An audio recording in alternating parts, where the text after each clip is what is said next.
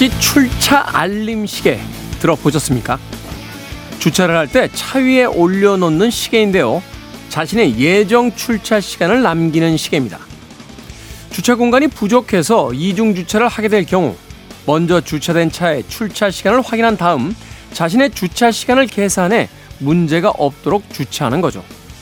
아직 아이디어 단계의 상품이고 상용화 가능성은 미지수이지만 고질적인 문제를 당연시하기보다 작은 시기 하나로 갈등을 해결해버리는 생각입니다. 배려하는 문화를 만들어버리는 시도에 대해 여러분들은 어떻게 생각하십니까? 김태현의 시대음감 시작합니다.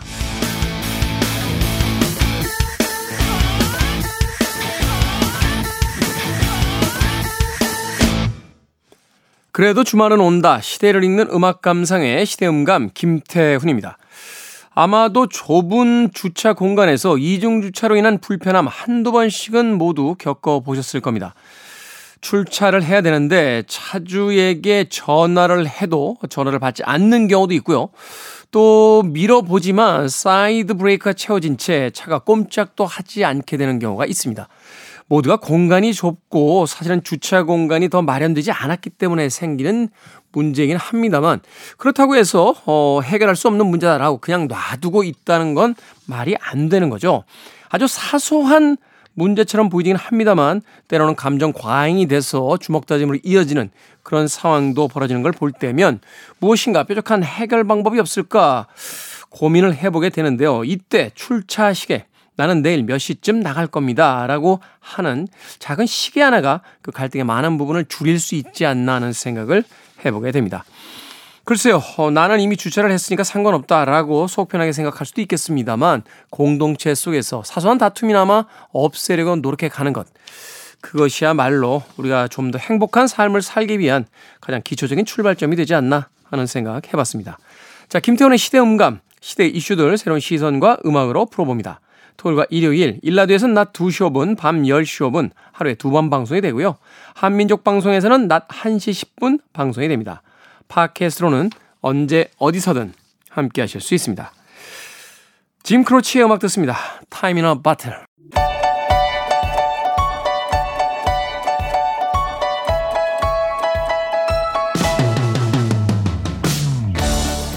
우리 시대의 좋은 뉴스와 나쁜 뉴스, 뉴스 good and bad, KBS 디지털 뉴스부의 박혜진 기자, 문화복지부의 정세배 기자 나오셨습니다. 안녕하세요.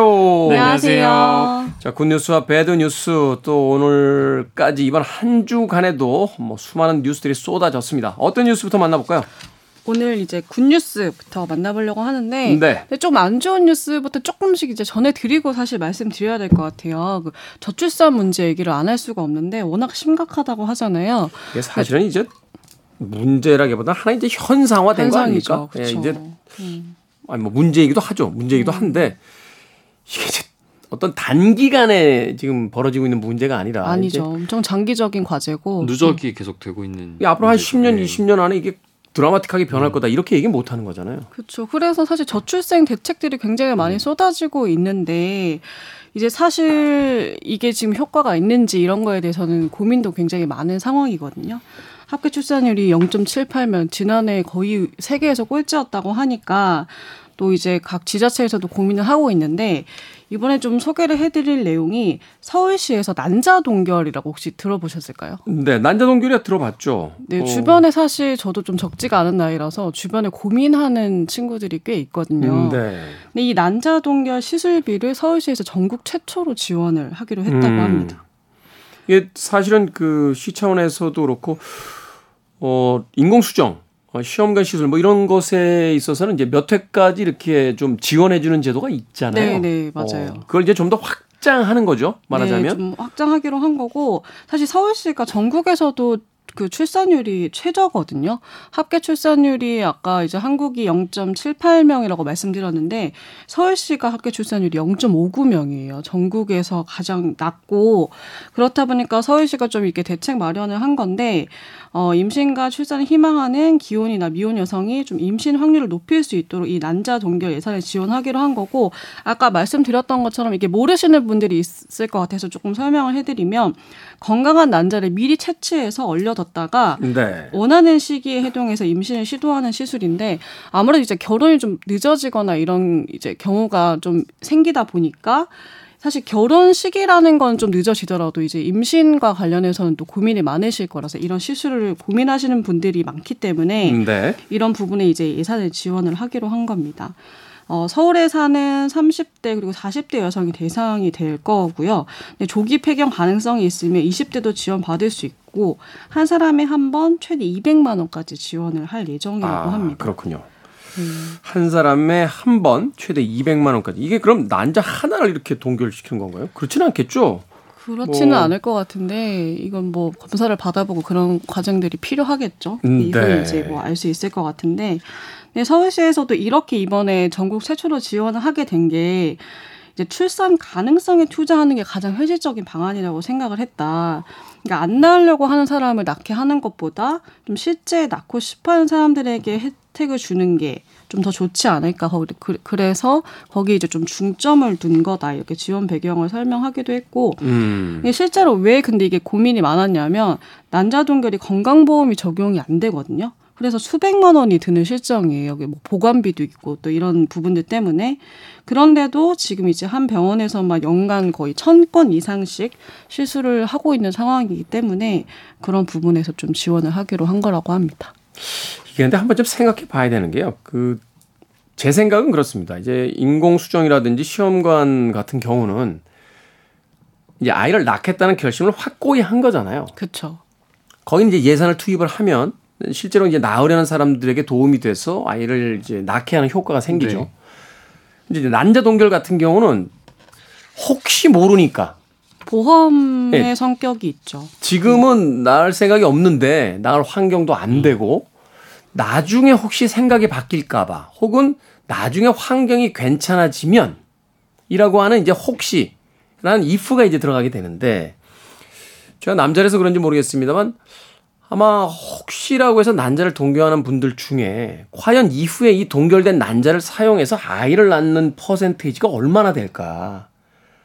이게 사실은 유의미하게 나오지 않으면 이 예산 투여 자체가 사실은 그냥 휘발돼 버리는 효과를 보지 못한 채 날아가 버리는 경우가 생기는 거잖아요. 근데 뭐 서울시 입장도 그럴 수 있지만 나오려고 하는 사람들한테 오히려 예산을 지원하는 게 장기적으로 봤을 때 효과가 있을 거다. 뭐 결혼 안 하려는 사람들한테 결혼을 하라고 하거나 출산 음. 안 하려고 하는 사람들은 출산을 하라고 하는 것보다는 음. 그래도 생각을 가지고 있는 사람들한테 조금이라도 지원을 해서 뭐 이제 신체적인 조건 때문에 안 되는 경우를 조금 어, 어떻게 보면 지원을 해주겠다는 거니까 저는 그래도 유의미한 정책이라고 생각합니다. 그렇죠. 유의미는 분명히 한 정책인데 사실 뭐 출산 정책 같은 경우 이제 비용을 따질 때가 아니다 이런 의견도 좀 있잖아요. 음. 비용 대비 이제 얼마나 이제 성과가 있느냐 이런 걸 따지기보다 이제 좀 전폭적인 지원이 이루어져야 된다는 것도 있고 통계적으로 좀 최근에 그걸 봤는데 이제 아무래도 출산 연령 자체가 이제 대단히 높아져가지고 맞아요. 20대와 30대 출산 자체는 되게 큰 퍼센테이지로 줄어들었는데 40대, 40대 출산이 굉장히 많이 늘었어요. 43% 네. 꽤 크게 이제 늘었다 보니까 아마 그런 거가 좀 고려가 됐을까라는 생각도 들긴 해요. 네. 음,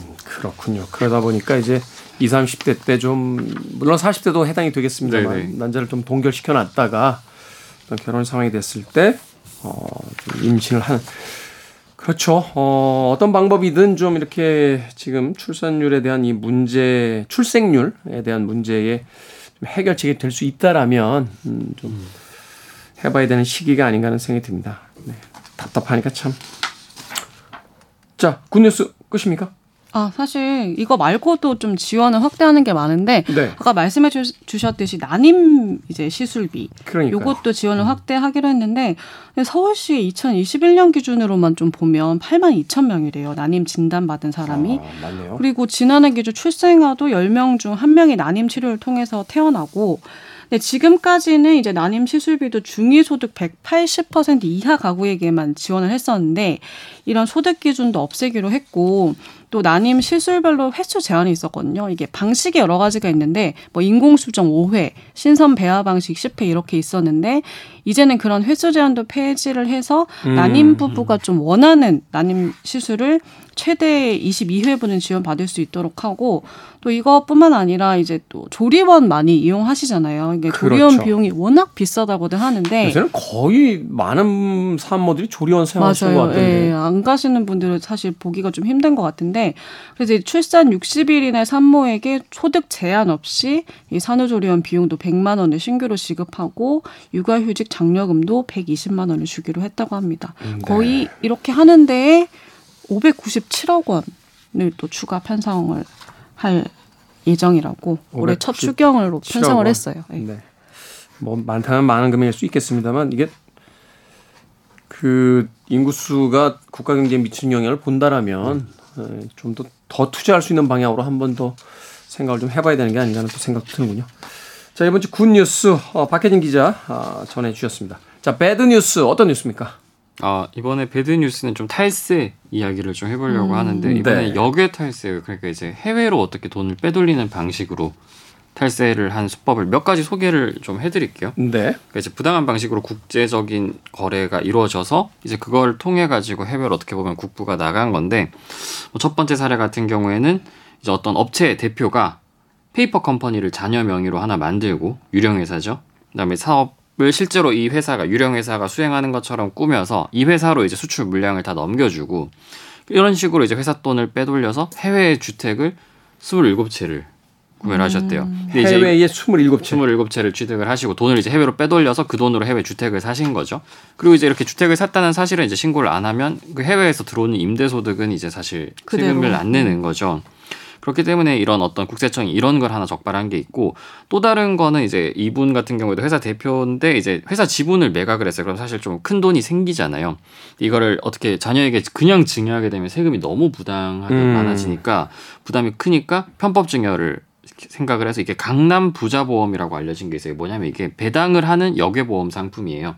쉽게 말하면 이제 국내에 이제 영업을 하는 보험사가 아니고 네. 예, 해외에서 이제 영업을 하는 보험사에 자녀 명의로 가입을 해서 그럼 이제 외국 보험사에서는 보통 한 연 6에서 7% 정도 배당 수익이 나온다고 해요. 음. 네. 예, 근데 이제 문제는 그 보험료가 이게 20억이 넘어요. 20억이 훨씬 넘는데 아니, 무슨 보험인데 이렇게 그러니까. 이거를 왜 대납을 그랬어요? 해주신 거죠. 사실 왜냐하면 이게 애초에 이렇게 큰 목돈을 증여하기 위한 목적이니까 이게 당연히 가입해야 되는 것도 커야죠 금액이. 보험료를 내고 나면 네. 그게 이제 만기가 돌아왔을 때 그냥 그 보험료를 받는 거니까. 그럼요. 연 6에서 7% 이렇게 배당이 나오고 사실 나오고. 상당히 괜찮은 배당이죠. 적금, 예적금에 하는 것보다. 거기다가 이제 증여세를 안 낼 수 있는 그런 것도 있다 보니까 해서 신고하지 않았는 것도 이제 적발이 됐고 해외의 네. 보험이니까 또 국내에서 추적하기 쉽지가 않고. 맞습니다. 네. 국내 소득 신고를 안 하는 거죠. 예. 그다음에 이제 증여세도 안 내는 거고. 마지막 사례 하나 소개해 드리면 이거는 개인의 일은 아니고 이제 다국적 플랫폼 기업 이야기인데 국내에서 이제 온라인 서비스를 제공하면서 여러 가지 이제 국내에서 해야 되는 게 있잖아요. 그래서 영업, 뭐 판매, 홍보, 마케팅 이런 것들을 자회사에 설립을 해서 하면 이 자회사가 이제 세법상 국내 신고를 해야 돼요. 그래서 네. 소득을 내야 되는데 하나하나 이걸 쪼갠 거예요. 그래가지고 영업 하나, 홍보 하나, 뭐 판매 하나 이런 식으로 쪼개가지고 아 이런 기능만 담당합니다. 이거 국내에서 통합적으로 뭘 하는 회사가 아니다. 이래가지고 국내에 신고하는 거는 딱 이제 손실을 안 볼 정도만 아. 지출 비용 정도만 돈을 벌었다고 신고하고 그럼 나머지 아. 이득은 다 해외 본사로 가는 거죠. 예, 이런 회사 쪼개기 쉽게 말하면 이런 것들도 이제 적발이 돼가지고 과세를 할 예정이라고 하고요. 국세청이 이렇게 세무조사에 좀 착수를 했는데 이 금액이 그럼 얼마 정도 될까? 이번에 조사 음. 대상이 된 분들이 이제 총 52분인데 여기 탈세자가 유형별로는 뭐 이렇게 대표적으로 유형들을 좀 소개를 해드렸어요. 이렇게 뭐 현지 해외 법인을 이용해서 뭐 거래를 좀 조작한다든지 뭐 이런 경우에 대부분 유령 회사가 많겠죠. 또는 뭐 역의 편법 증여라든지 아니면 어떤 식으로든 다국적 기업 이런 국내 소득을 국외로 유출한 건데 전체 탈루액이 1조 원 정도로 추정이 되는데 1조 두 원대. 명인데 예, 적지 일조 않은? 거예요. 이게 할 이유가 있는 국세청 세무당국이 나서야 될 이유가 있었던 거고 어떻게 보면 이제 납세 의무를 무시한 거죠. 근데 납세 의무는 뭐 헌법상 의무다 보니까 네. 헌법상 의무면은 좀 중징계 해야 되는 거 아닙니까? 그 우리나라 경제 특히 이제 그이 탈로에 대해서 너무 네. 손방망이 쳐버리다 맞아요. 예. 하는 이야기 있거든요. 그 제가 정확하게 모르겠습니다만 그 미국 쪽 이렇게 관련된 일들 하시는 분들 들어보면 기업이 고의적으로 탈루를 하게 되면 네. 어 탈세를 하게 되면 금액에 따라서는 무기징역도 받을 수 있다는 이야기를 하더라고요. 주에 따라서는. 그리고 우스갯소리지만 미국 같은 경우에 진짜 해외로 도피해도 제일 끝까지 쫓아오는 데가 그 세금 과세 당국이 그 범죄자들이 네. 범죄자들이 범죄를 저지르지 않는 그것 중에 하나가 어, 형량이 높은 것도 있지만 잡힌다 네. 하면은 범죄 예방 효과 크다는 음. 거거든요. 그러니까 이거 끝까지 추적해서 잡는다는 게 사실은 의- 유의미한 거거든요. 그렇죠. 네. 어. 그리고 사실 추징만 하면 사실 이분 입장에서 원래 내야 될 세금을 그냥 낸 거기 때문에 사실 마이너스가 없는 거고 오히려 이거를 계속 시도할 유인이 있는 거죠. 그 그 이상의 징벌, 뭔가가 되는 어떤 거고. 저 네. 그 벌금이 있든지 징벌적 소위 그 아, 왜들 그러십니까? 돈들 잘 버시는 것 같은데. 예, 답답하네요. 뉴스 good and bad 정세배 기자, 박혜진 기자와 함께했습니다. 고맙습니다. 감사합니다. 고맙습니다.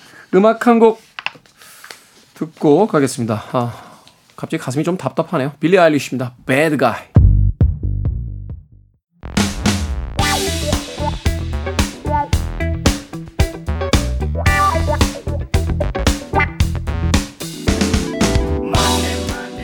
운전을 할 때 막히는 길로 적당히 헤매면서 가는 방법도 있지만요.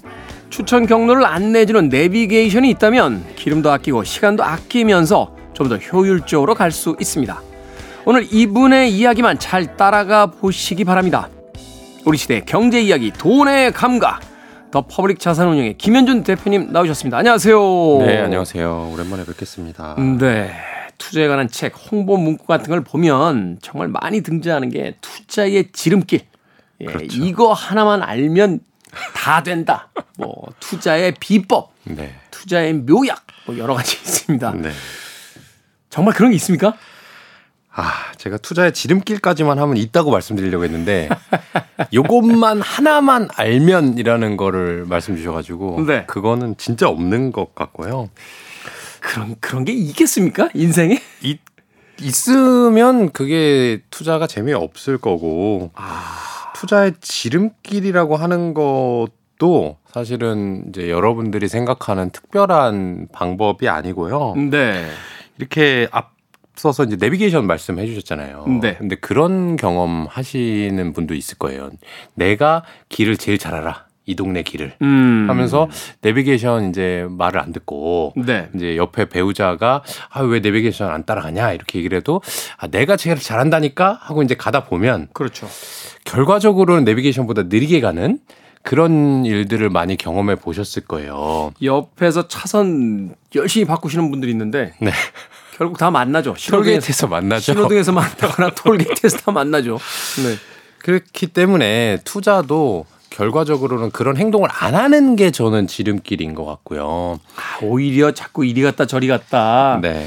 조금 손해보고 불안해져서 또 전리 가고 또 여기서 일리 건너 타고 하면서 어, 증권사 수수료만 계속 내주는 이런 그렇죠. 거안 하시는 게 좋다. 그러니까 그게 돌아가는 것 같지만 어, 거기에서 좌고우면 안 하고 그냥 올바른 길로 가는 것이 사실은 지름길이더라라고 하는 것을 저도 이제 깨달은 지 얼마 안 됐고요. 음, 깨달았긴 했지만 아직 행하는 데는 부족한 단계입니다. 그렇죠. 사실은 이게 머리로 이해해도요. 이게 심리 게임이 되나서 네. 막상 눈앞에서 이제 수치가 휙휙 움직이면 아 이게 쉽지가 않습니다. 그렇죠. 자꾸 이제 남이 돈 벌었다는 얘기만 들리고 음. 그렇죠. 저도 그 유명한 S전자 예, 지난 몇 년 동안 마이너스였다가 네. 최근에 이제 살아나면서 어 플러스가 되셨나요? 플러스로 바뀌었죠. 그래서 남들은 더 오른다고 가만히 가지고 있어라. 어, 네, 네. 저는 팔고 나왔어요. 저는 저는 팔고 나왔어요. 아 이제 더 이상 못 견디겠다. 플러스로 바뀌었을 때 빨리 나오자. 그래서 나왔는데 그래도 예. 그게 어딥니까? 사실 이 5만 전자, 4만 전자 할 때 못 견딘다고 파신 네. 분들도 되게 많은 걸로 알고 있고요. 음 다음번에는 이제 더 큰 수익 내시고 파는 그런 단계까지 가시지 않을까요? 그러니까요. 지난 2년 동안 아 참 열심히 쳐다봤는데 그래도 주말에 소주값 정도는 번것 같다는 생각을 하면서 자 우리 시대의 경제 이야기 돈의 감각 김현진 대표의 믿고 듣는 투자 팁부터 만나보도록 하겠습니다. 자 어떤 투자 팁이 있을까요? 어, 오늘은 인내심에 대한 얘기를 해보려고 합니다. 인내심 예, 오늘 저를 콕 찍어서 집어서 하시는 이야기는 아니죠. 조금 전에 이제 S전자를 2년 동안 인내하셨다가 2년, 2년도 더 됐어요. 그러니까 거의 뭐 많은 분들이 그러셨듯이 이제 코로나 기간이었던 것 같고요. 맞아요. 네. 그 기간 동안 이제 꾹 인내를 하셨다가 어 플러스가 된 다음에 어 파셨다고 이제 말씀을 하셨습니다. 제가 이제 일반 투자자분들을 만나 뵈면요. 그 많은 분들이 이렇게 말씀하세요. 나는 인내심은 있어. 인내심은 있다. 어, 나는 기다리는 건 잘해. 음. 어, 나는 어, 마이너스 난 거는 절대 안 팔고 플러스 날 때까지 잘 버텨. 이런 말씀들을 이제 많이 하시거든요. 네. 어, 그런 것처럼 모든 투자자가 인내심이 있어야 좋은 수익을 올린다라고 하는 얘기는 아마 다 들어보셨을 겁니다. 그런데 문제는 여러분들이 그 인내심을 주식을 산 다음에 또 하나는 주가가 떨어진 그 경우에만 본전이 될 때까지 네. 만 기다리는 것에만 쓰고 있지는 않은가 하는 것을 오늘 되돌이켜 볼 필요가 있을 것 같습니다. 음. 어, 기업의 가치는 변하지 않았고 주가만 떨어졌다면 어, 당연히 기다리는 것도 좋은 방법 중에 하나입니다. 음. 그런데 많은 분들은 어, 기다리는 게 너무 고통스럽기 때문에 아, 끝까지 버티지 못하고 중도의 이 손실을 확정하는 경우도 많고요. 네. 또 한 부류는 어, 디제이님께서 말씀하신 것처럼 어, 본전이 되면 어느 정도 조금 플러스가 되고 나면 이제 팔아버리는 그런 분들이 꽤 있다는 거죠. 근데 이제 마이너스 났을 때 파는 것도 뭐 마음이 쓰라리지만 네. 조금 플러스 났다고 해서 팔아버리는 거를 이제 논리적으로 잘 생각을 해보면 한 2, 3년 동안 기다렸는데 예를 들어 10% 플러스라고 해볼게요. 그럼 아, 야, 나는 이 S전자로 그래도 플러스야. 이게 어디야? 라고 생각할 수 있지만 다시 생각을 해보면 그 3년 같은 기간 동안에 만약 예금을 넣어놨다고 해도 네. 똑같이 10% 정도는 나왔을 거란 말이죠. 아, 오늘 이야기 아프네요. 그런데 그 기간 동안 스트레스는 안 받았을 거란 말입니다. 네. 그러니까 사실은 이 인내심을 발휘하는 게 내가 주식을 산 다음에 또는 손실이 난 상태에서 인내심을 발휘하는 것보다 더 중요한 거는 뭐냐면 그 전에 그 전에. 사기 전에 인내심을 가지는 게 중요하고요. 아, 이게 그러니까 우리가 이제 소위 존버라고 하는데 사놓고 버티는 인내심이 아니라 네. 사기 전에 그렇죠. 아 사고 싶다. 그런데 안 그렇죠. 사고 안 사고 기다리는 인내. 그러니까 그게 좋은 기업이라는 거 S전자라고 가정해 보면 S전자가 뭐 3년 전이나 지금이나 좋은 기업이라는 건 변함이 없습니다. 시장 상황이 좀 바뀌긴 했습니다만 뭐 기업 자체에 대한 의구심은 없죠. 그렇죠. 어. 그러면 한 1년 전으로 돌아가 볼까요? 1년 전으로 돌아가 보면 7만 원이라고 가정해 보고요. 네. 1년 전에는 4, 5만 원이었단 말이죠. 음. 그러면 4, 5만 원일 때 사면 똑같이 내가 7만 원에 매도를 했다 하더라도 6만 원 샀다 7만 원 파는 사람 또는 7만 원대 7만 원 파는 사람보다는 훨씬 더 큰 수익을 낼 수가 있는데 네. 그거는 이제 매수하는 가격, 매수하는 시점에 이미 결정돼 버린다는 거죠. 그렇죠. 그러니까 어 내가 S전자가 좋아. 어 그거 알겠어. 그런데 좋다고 해서 아무 때나 사는 게 아니라 좋지만 정말 싸게 거래되고 누구나 팔고 싶고 더 이상 이거 안 될것 음. 같아라고 사는 되는 시점까지 기다리는 그 인내심이 중요하고요. 또 하나 더 중요한 인내심 중에 하나는 뭐냐면은 샀는데 플러스가 났단 말이죠. 플러스가 났어. 플러스가 나신 분들은 보통 인내심이 별로 없어요. 마이너스가 났을 때 인내심이 있기 때문에. 아. 그런데 제가 이제 주식으로 부자 되신 분들을 보면은 이게 뭐 5% 10%씩 이제 꾸준히 여러 번을 모아가지고 부자가 되신 분들보다는 네. 하나의 주식이 정말 10배, 100배가 되면서 어, 나머지의 손실들을 다 메워주고도 남을 정도의 큰 수익이 날 때 부자가 되더라고요. 그렇죠. 그 얘기는 그 주식이 플러스가 날 때 파는 게 아니라 플러스가 나고 계속 오르지만 안 팔고 또 버티는. 음. 그러니까 똑같은 인내심인 것 같지만 어 사고 나서의 인내심보다는 사기 전의 인내심 그리고 마이너스가 나서 본전될 때까지 기다리는 인내심보다는 플러스가 났지만 어 이거 10%? 아 나는 50% 100% 기다릴 거야. 또 100%된 다음에는 200% 1000%될 거야라고 기다릴 때 비로소 여러분들이 이제 주식을 하는 목적이 이제 돈을 버는 거라고 한다면 그쪽에서 발생을 하는 거니까 네. 여러분이 마음속에 아까 서두에 말씀드린 것처럼 누구나 나는 인내심은 있어. 잘 기다려. 라고 하는 것을 방향만 또는 시기만 조금 바꾸어 본다면 어, 여러분들은 부자가 될 준비가 이미 다 됐다고도 볼 수 있겠습니다. 어제 오시지. 어젯밤. 어젯밤. 아니요. 다시 사실 수도 있습니다. 그게 이제 나는 팔았으니까 다시 못 사라고 생각하시지만 사실 오늘 아침에 팔았다가도 오늘 낮에 다시 사는 것도 음. 이론적으로 보면 크게 다르지 않거든요. 대부분 제가 팔면 오릅니다. 제가 팔고 나서 쳐다보지는 않고 있습니다. 오늘 뭐 휴일이기도 하고. 알겠습니다. 예, 조금 일찍 오시지. 김현준 대표를 조금 일찍 만났어야 되는데. 자, 오늘의 경제 이슈 어떤 이슈입니까? 어, 오늘의 경제 이슈는 또 제가 이제 조마조마하면서 말씀드릴 수밖에 없는 이 문화에 대한 얘기를 한번 말씀드려볼까 합니다. 문화. 아, 제가 이 김태훈 선배님 앞에서 이 영화나 음악 얘기하는 게 항상 이제 겁이 나거든요. 아이, 그런데 그게 이제 저처럼 이제 문화를 이제 그 문화적 대상으로서 평론하는 거하고 네. 이게 또 산업적 측면으로 바라보는 건 좀 다른 문제예요. 예. 근데 이제 그 시작이 음. 어쨌든 저도 한 명의 관객으로서 이제 평가를 하면서 시작을 했기 때문에 네. 그래도 한번 이렇게 너무 어 힐난하지 마시고 들어봐 주셨으면 좋겠습니다. 혹시 어 최근에 개봉한 애니메이션 슈퍼 마리오 브라더스를 보시거나 저는 좀 연구를 해 보셨나요? 슈퍼마리오 브라더스 사실은 안 봤어요. 아, 안 보셨군요. 네, 관련 기사들은 좀 보긴 했는데 네.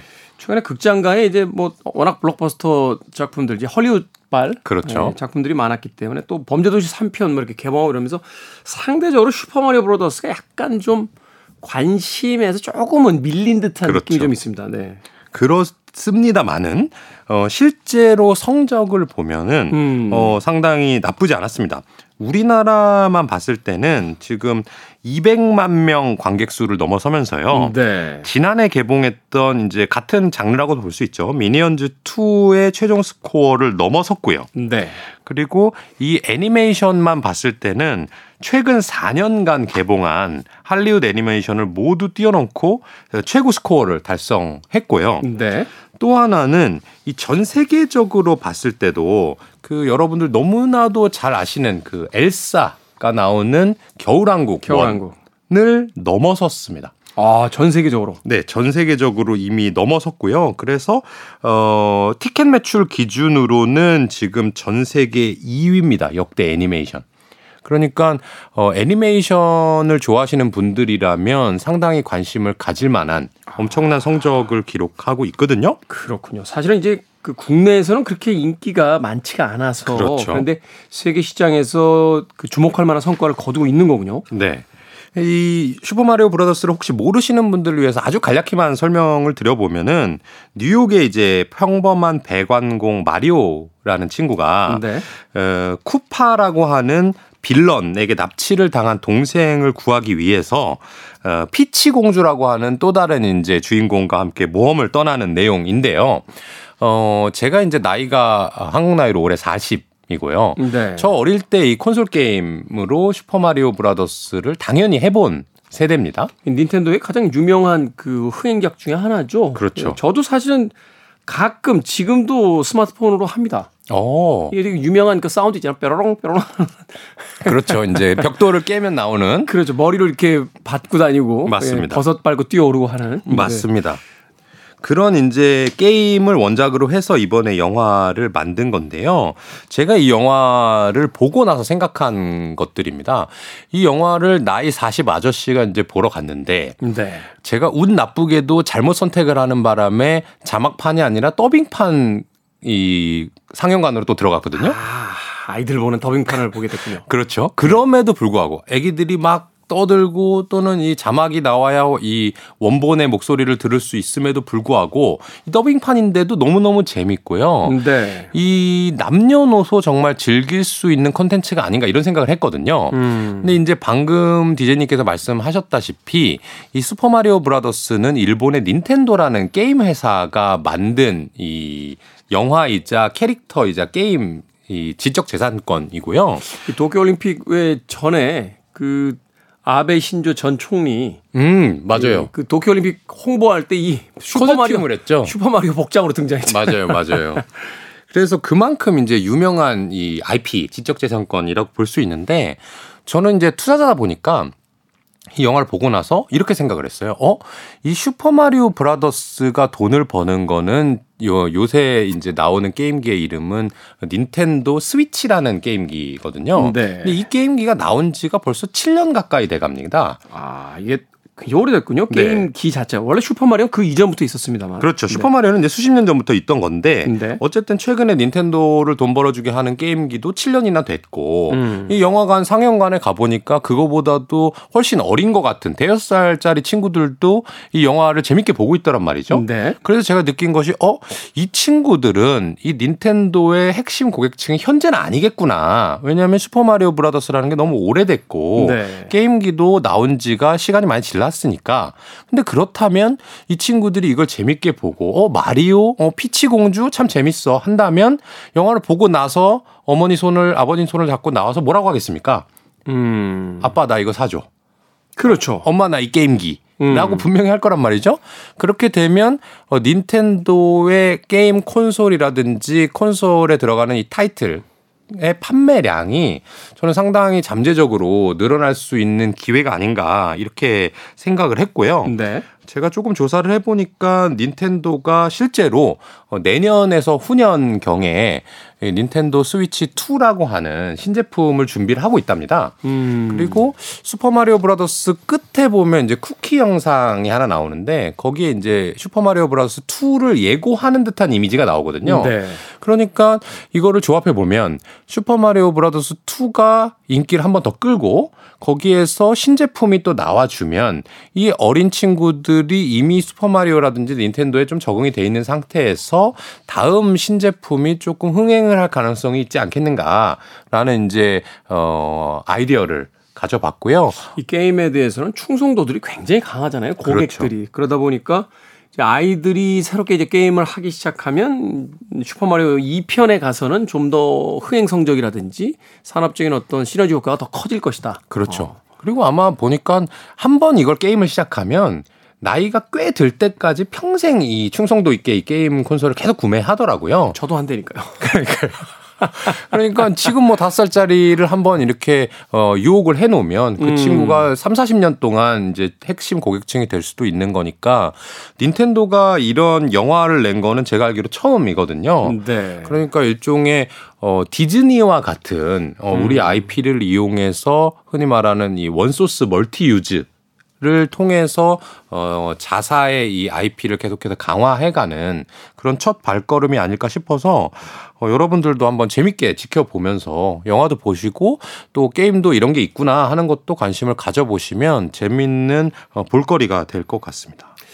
이 슈퍼 마리오 브라더스 사실은 이제 그 닌텐도 이 닌텐도 회사 자체가 굉장히 오래된 회사잖아요. 그렇습니다. 저도 그 역사 선생님한테 우연히 알게 됐는데 배워서 우리가 흔히 치는 이제 화투, 네.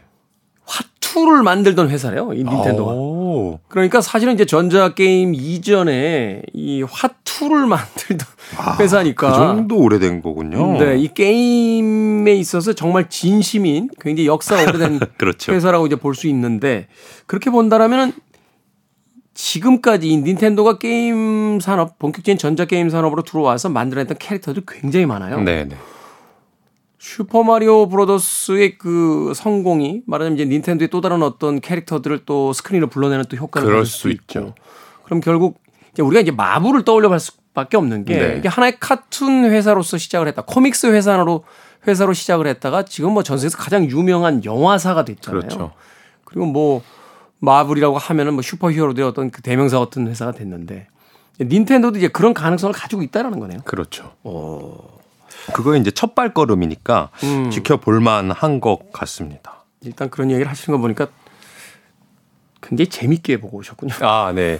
어, 영화 그러니까 아저씨의 감성도 자극하면서 네. 어린애들에 대한 이 흥미도 자극할 수 있는 그렇게 양면을 다 가진 영화인 것 같더라고요. 어떤 면이 그렇게 흥미진진합니까? 이 슈퍼마리오 브라더스가 어른이 보기에도 이 저희 입장에서는 어떤 느낌이 들었냐 하면은 예전에 슈퍼 마리오 브라더스 게임 하던 그 느낌 있잖아요. 네. 그거를 그대로 구현한 듯한 느낌이 들어서 제가 영화관에 그냥 앉아서 관객이 된 게 아니라 음. 어 내가 게임 안에 있는데 내가 슈퍼 마리오 브라더스 캐릭터의 옆에 있는 나도 캐릭터인 것 같은 음. 그래서 그 과정들을 지켜보다 보면은 어 나도 어 저 그 버섯을 먹으면 나도 좀 커질 수 있지 않을까? 네. 또는 어 이렇게 싸우면은 어 참 이겼으면 좋겠다 하는 그런 마음들 그리고 우리가 알고 있던 마리오 카트라고 하는 그런 네. 여러 가지 요소들이 다 이렇게 종합적으로 버무려져 안에 들어가 있거든요. 영화를 보다 어느덧 혼잣말 하겠네요. 먹어, 먹어, 저거 네, 먹어. 네, 버섯, 그런 버섯 느낌이죠. 먹어. 그래서 저는 이제 어, 하진 않았습니다만은 네. 아마 이제 어린 친구들하고 그다음에 외국은 그런 문화가 좀 발달했대요. 영화를 보면서 이렇게 떠들고 이 몰입하는 아, 이게 이제 산업과는 좀 다른 이야기인데 제가 이제 잠깐 이야기 드리면 미국이나 이런 데서 혹시 극장 가보신 적 있어요? 없죠. 한 번도 없죠. 저는 깜짝 놀란 게 우리는 왜 극장에서 이렇게 옆에서 팝콘 먹는 소리만 좀 심하게 내도 이렇게 눈치 주잖아요. 그렇죠. 그렇죠. 미국 극장은요, 이 소위 가족 영화라 불리는 뭐 슈퍼 뭐 마리오 브라더스 이런 영화 혹은 스타워즈 이런 영화 네네. 개봉하잖아요. 그러니까 할아버지부터 손주들까지 다 옵니다. 오고 나서 자기들이 이제 좋아하는 뭐 한 솔로, 뭐 스카 뭐 스카 루크 스카이워커, 뭐 그리고 그 R2D2 이런 캐릭터에 나오면요, 막 무슨 락 콘서트장이에요. 아, 와 소리 지르고 뒤에서 막 팝콘 던져대고요.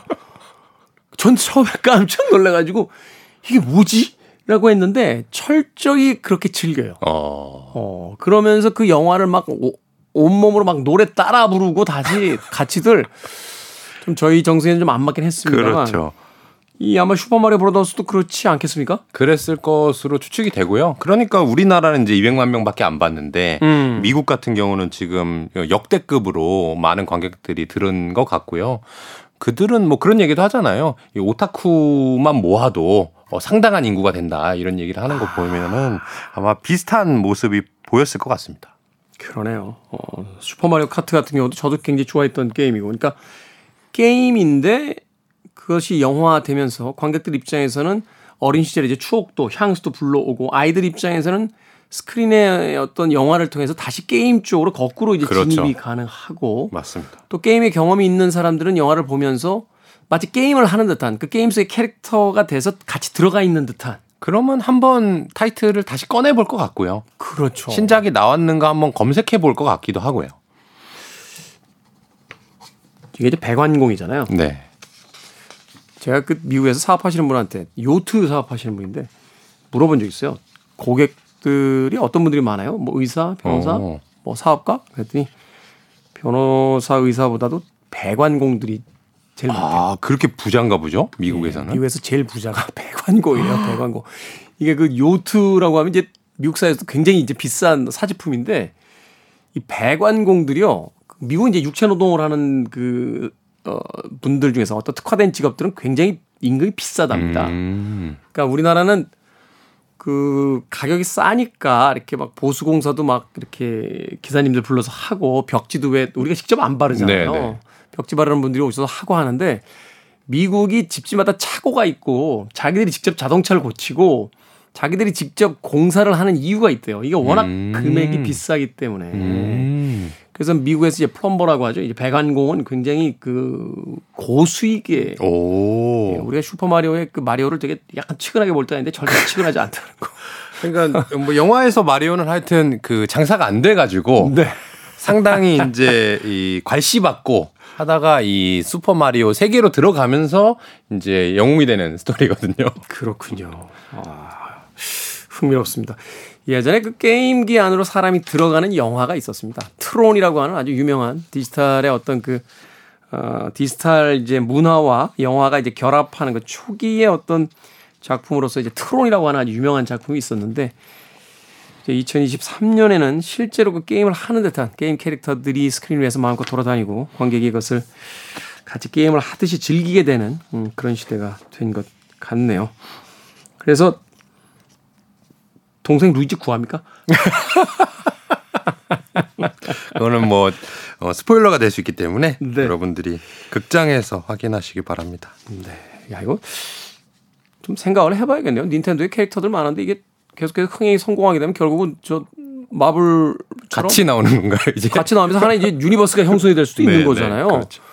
사실 뭐 마블에서 아이언맨 처음 나왔을 때 현재와 같은 마블 세계관이 만들어질 거라고 예상했던 사람은 거의 없었을 그렇다고 텐데 하더라고요. 지금의 어떤 마블의 어떤 그 흥행작들 세계관들을 생각해 본다라면 이 닌텐도 한 번쯤 눈여겨서 어, 쳐다볼 만한 그런 어떤 주식이 되지 않을까 하는 생각이 듭니다. 자, 김현준 대표님과는 여기서 인사 나누고요. 내일도 돈이 되는 경제 이야기로 또다시 만나보도록 하겠습니다. 고맙습니다. 네, 감사합니다. 저도 음악 들려드리면서 끝 인사 드리겠습니다. 아, 다프트 펑크의 음악 중에서요. 어, Game of Love 오늘 끝곡으로 준비했습니다. 지금까지 시대음감의 김태훈이었습니다. 고맙습니다.